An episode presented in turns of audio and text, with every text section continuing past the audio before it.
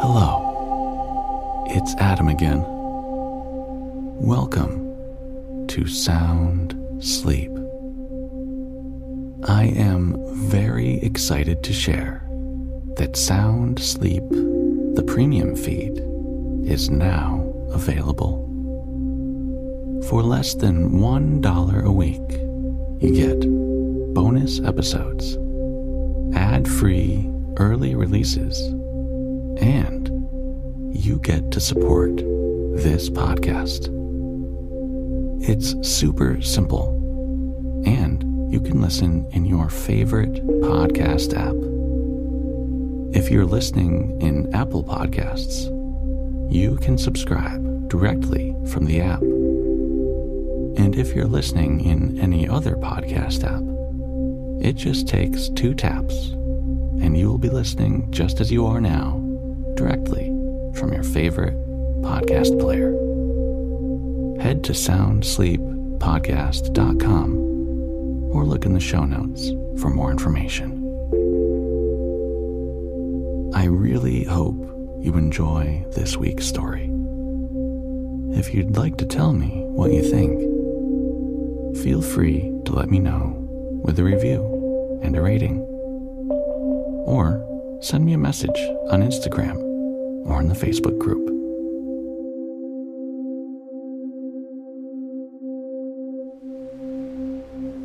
Did you know routine is great for sleep?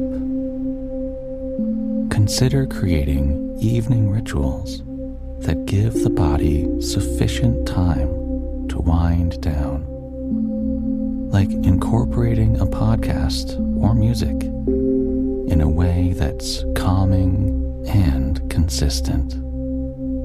Make it a habit. All of the audio you hear in this podcast is uniquely created with methods that promote healthy and quality sleep.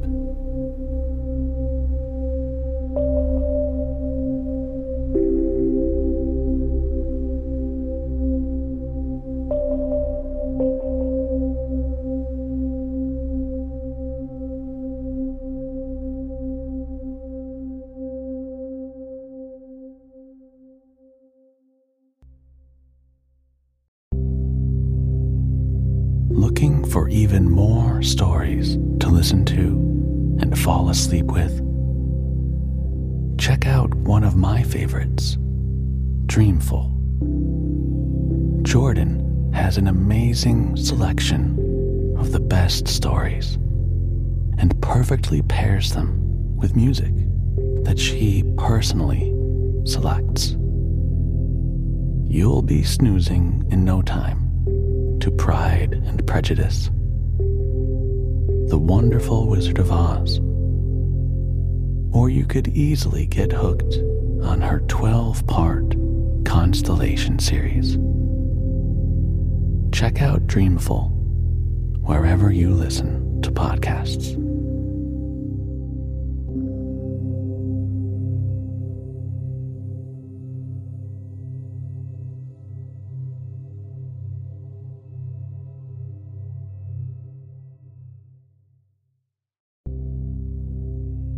This episode is sponsored by Coach Me Greg. If you're like me, you have a lot of big ideas and plans. You want to be productive and get fulfillment out of your life. And if you're like me, you may feel like sometimes you need a little help to be your best, to keep you on target and motivated so you can achieve what you set out to do. So, if you're like me, well, then you should go to CoachMeGreg.com. I've received tremendous value from working with Greg. He's easy to talk with, and there's no judgment. I can count on him to help me find the best solution and schedule. He makes everything very easy, and I find it very helpful to have someone I can trust working with me and rooting for me as I try to get the most out of life that I can. Go to CoachMeGreg.com. Schedule your free consultation today.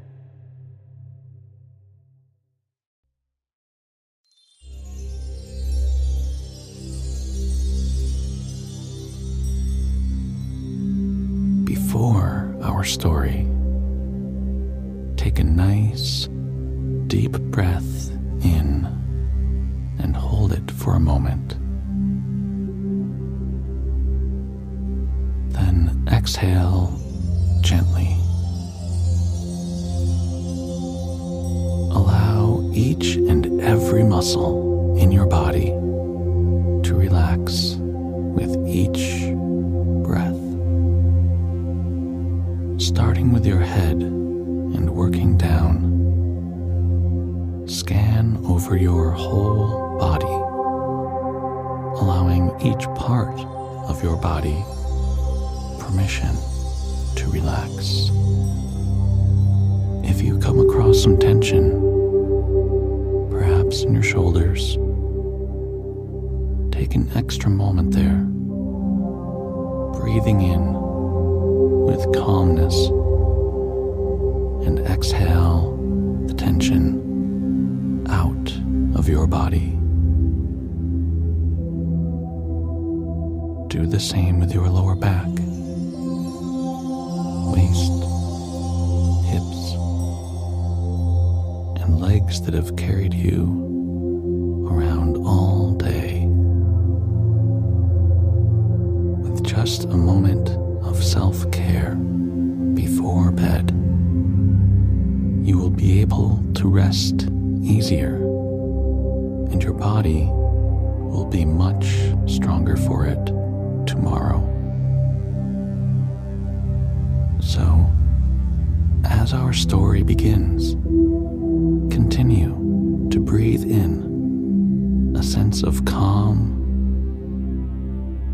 and exhale don't need any longer.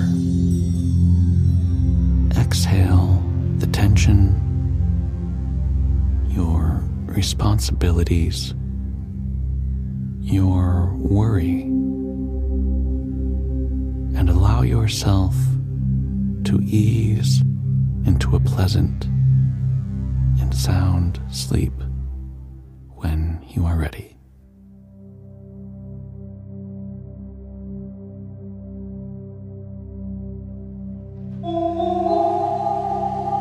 The Young Giant.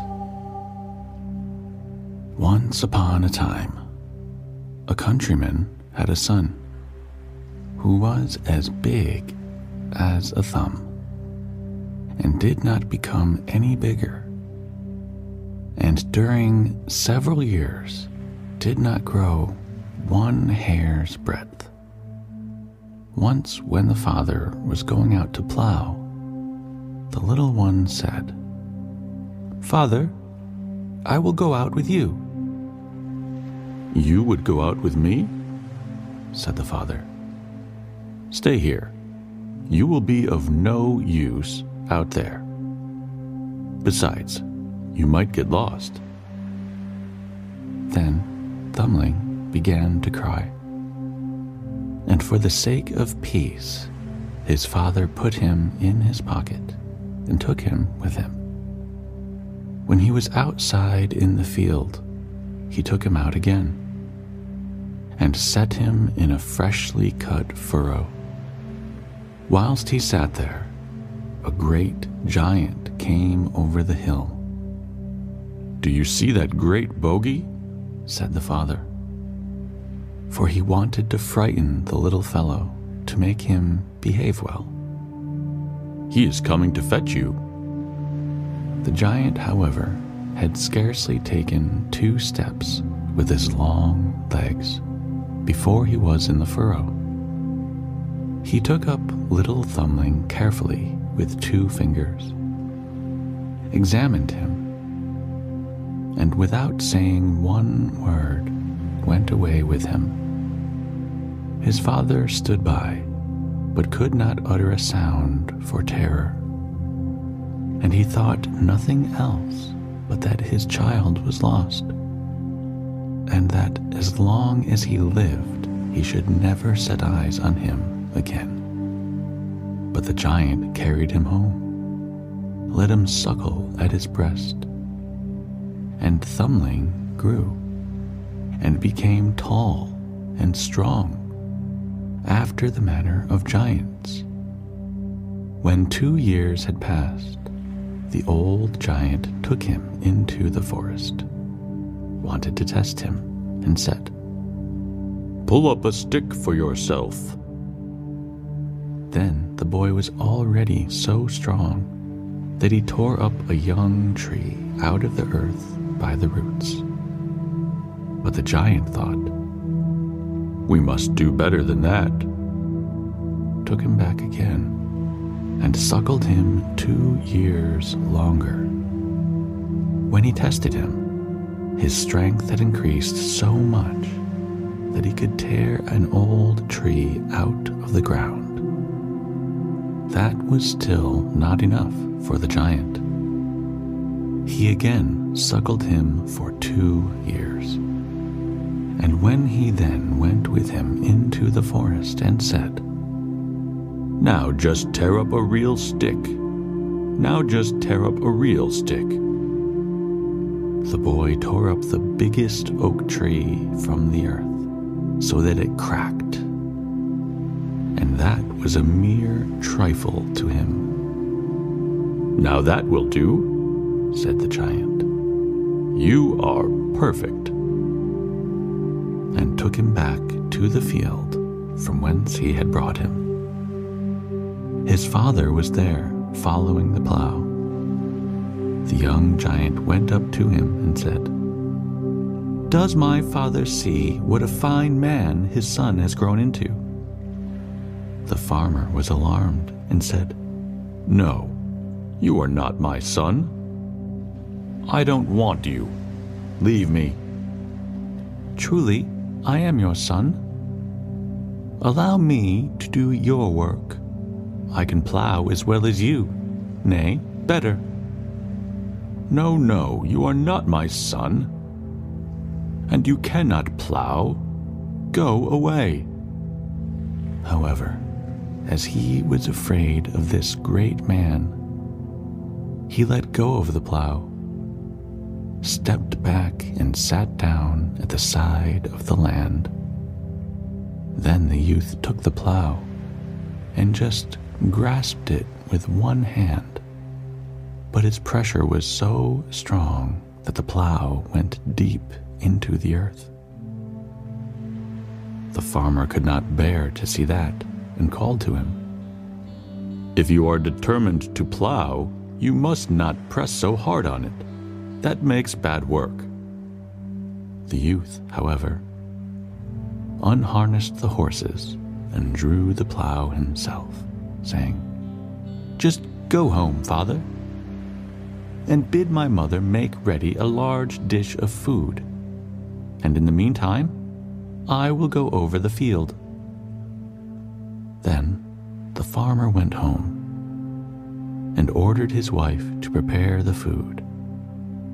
But the youth plowed the field, which was two acres large, quite alone. And then he harnessed himself to the harrow and harrowed the whole field of the land, using two harrows at once.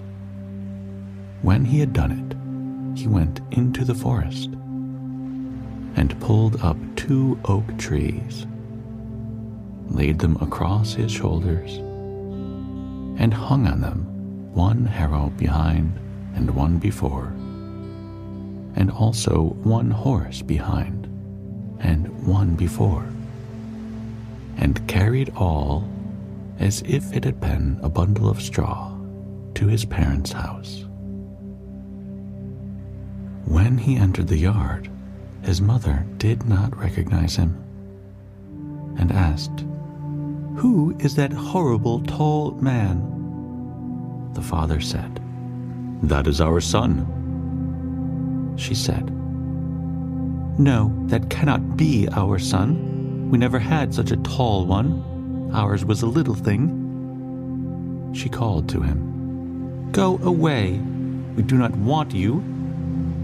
The youth was silent, but led his horses to the stable gave them some oats and hay, and all they wanted.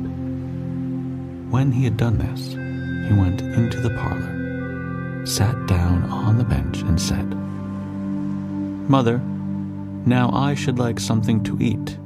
Will it soon be ready? She said, Yes, and brought in two immense dishes full of food, which would have been enough to satisfy her and her husband for a week. The youth, however, ate the whole of it himself, and asked if she had nothing more to set before him.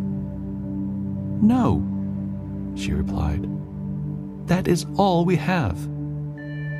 But that was only a taste. I must have more. She did not dare to oppose him, and went and put a huge pig's trough full of food on the fire, and when it was ready, carried it in.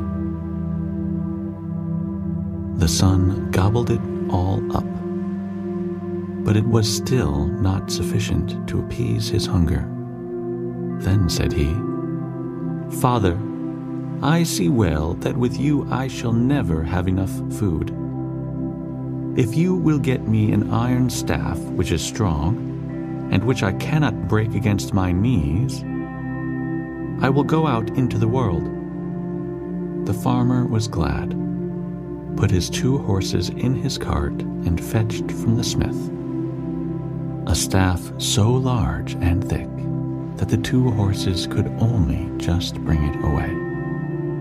The youth laid it across his knees and snap, he broke it in two, in the middle like a beanstalk, and threw it away. The father then harnessed four horses and brought a bar which was so long and thick that the four horses could only just drag it. The son snapped this also in twain against his knees, threw it away, and said, Father, this can be of no use to me. You must harness more horses and bring a stronger staff. So the father harnessed eight horses and brought one which was so long and thick that the eight horses could only just carry it. When the son took it in his hand, he immediately snapped off the end of it and said, Father, I see that you will not be able to procure me any such staff as I want. I will remain no longer with you. So he went away and gave out that he was a smith's apprentice. He arrived at a village wherein lived a smith who was a stingy fellow, who never did a kindness to anyone, but wanted everything for himself. The youth went into the smithy and asked if he needed a journeyman. Yes, said the smith, and looked at him and thought, That is a strong fellow who will strike out well and earn his bread. So he asked, How much wages do you want? I don't want any at all, he replied. Only every fortnight, when the other journeymen are paid, I will give you two blows, and you must bear them. The miser was heartily satisfied and thought he would thus save much money. Next morning, the strange journeyman was to begin to work. But when the master brought the glowing bar, and the youth struck his first blow, the iron flew asunder, and the anvil sank so deep into the earth that there was no bringing it out again. Then the miser grew angry and said, Oh, but I can't make any use of you. You strike far too powerfully. How much will you have for the one blow? Then said he, I will give you only quite a small blow, that's all. And he raised his foot and gave him such a kick that he flew away over four loads of hay. Then he sought out the thickest iron bar in the smithy for himself, took it as a stick in his hand, and went onwards, When he had walked for quite some time, he came to a small farm and asked the bailiff if he did not require a headman. Yes, said the bailiff, I can make use of one. You look a capable fellow who can do something. How much a year do you want as wages?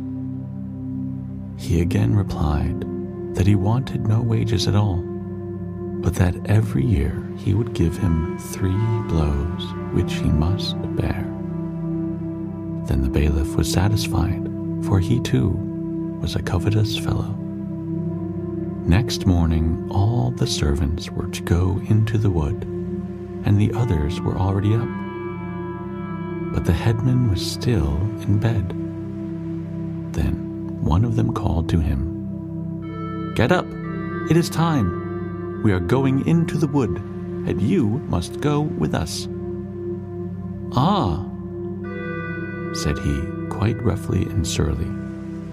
You may just go. Then I shall be back again before any of you.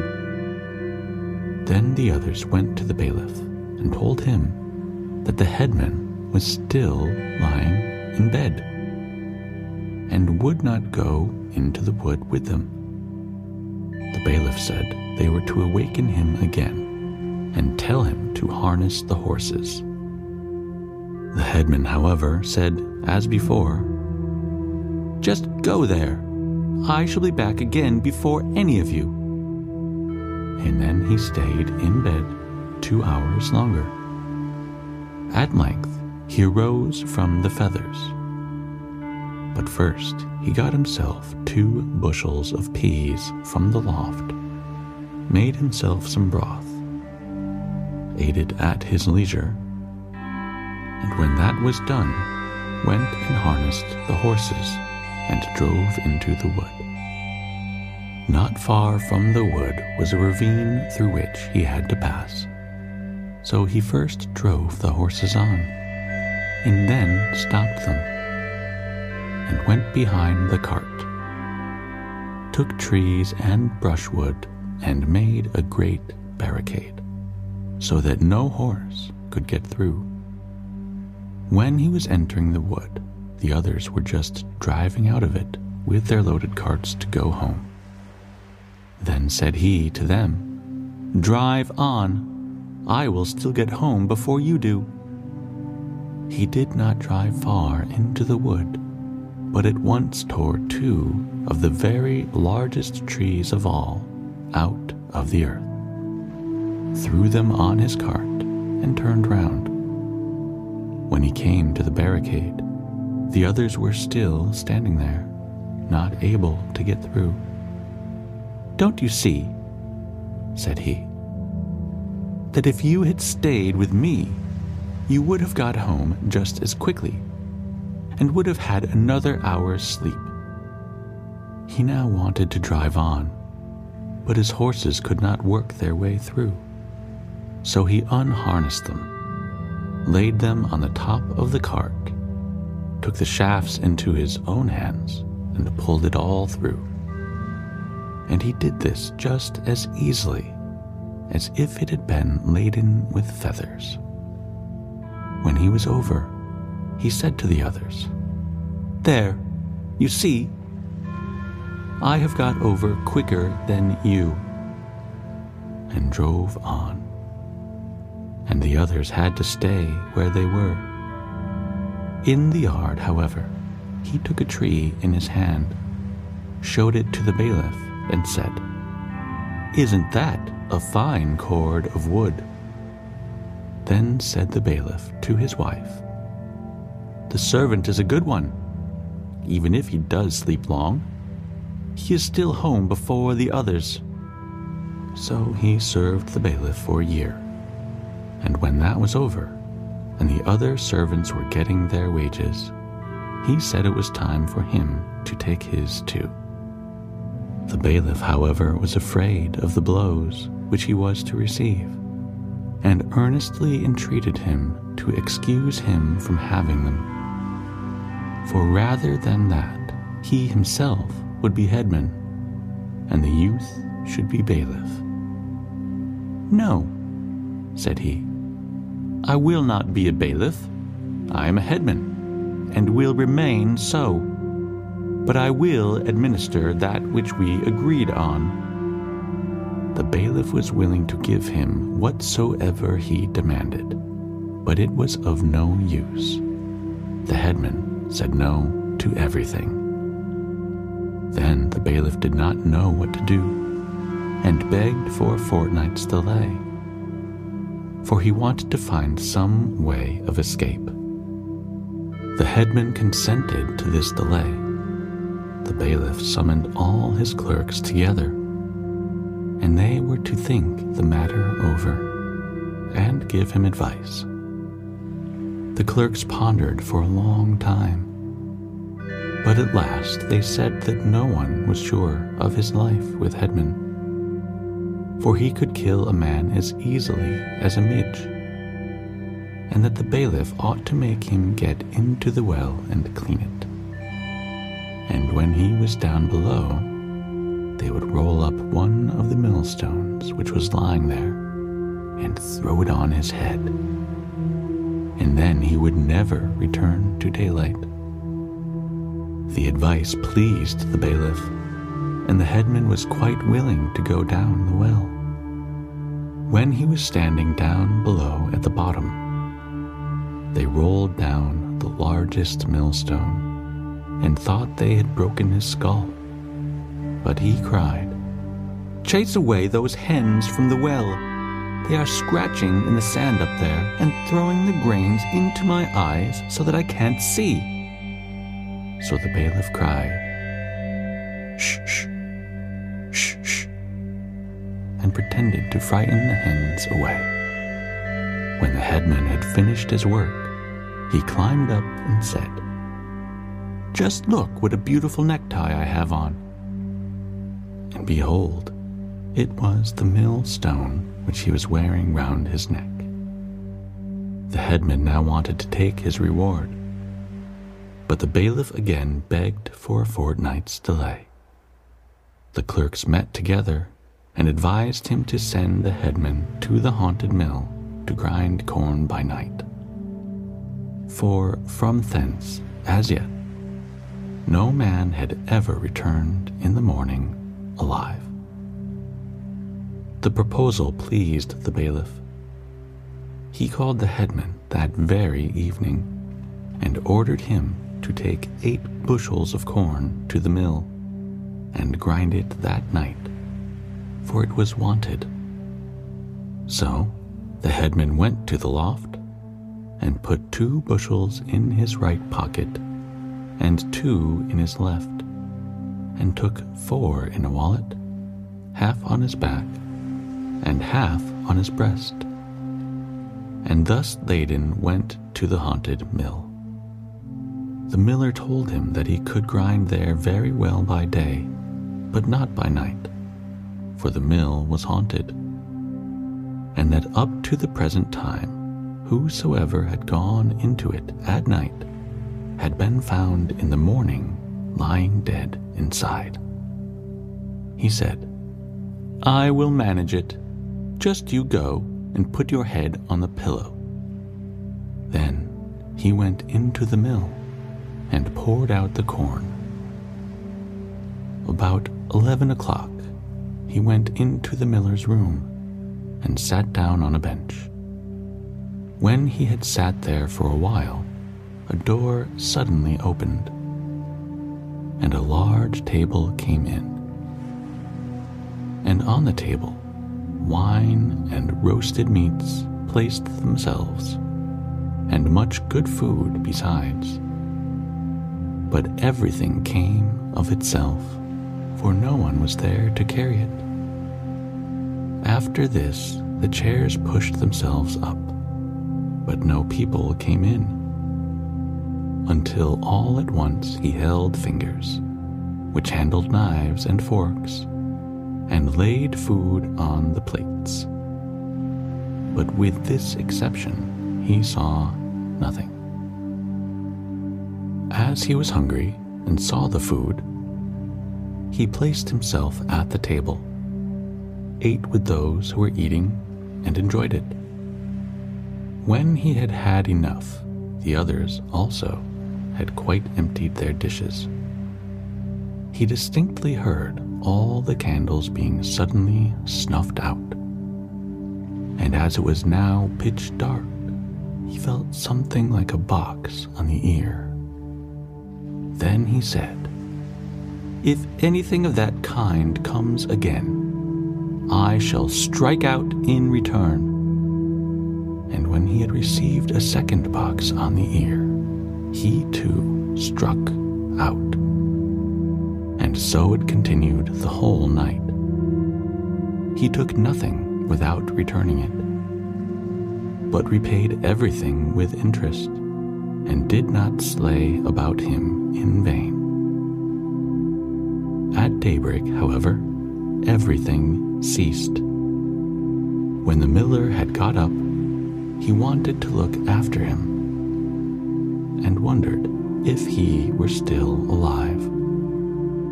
Then the youth said, I have given some in return. The miller rejoiced and said that the mill was now released from the spell and wanted to give him much money as a reward. But he said, Money I will not have. I have enough of it. So he took his meal on his back, went home, and told the bailiff that he had done what he had been told to do, and would now have the reward agreed on. When the bailiff heard that, he was seriously alarmed and quite beside himself. He walked to and fro in the room, and drops of sweat ran down from his forehead. Then he opened the window to get some fresh air. But before he was aware, the headman had given him such a kick that he flew through the window out into the air and so far away that no one ever saw him again. Then said the headman to the bailiff's wife, if he does not come back, you must take the other blow. She cried, No, no, I cannot bear it, and opened the other window because drops of sweat were running down her forehead. Then he gave her such a kick that she too flew out. And as she was lighter, she went much higher than her husband her husband cried, Do come to me. But she replied, Come you to me, I cannot come to you. And they hovered about there in the air and could not get to each other. And whether they are still hovering about or not, I do not know. But the young giant took up his iron bar and went on his way.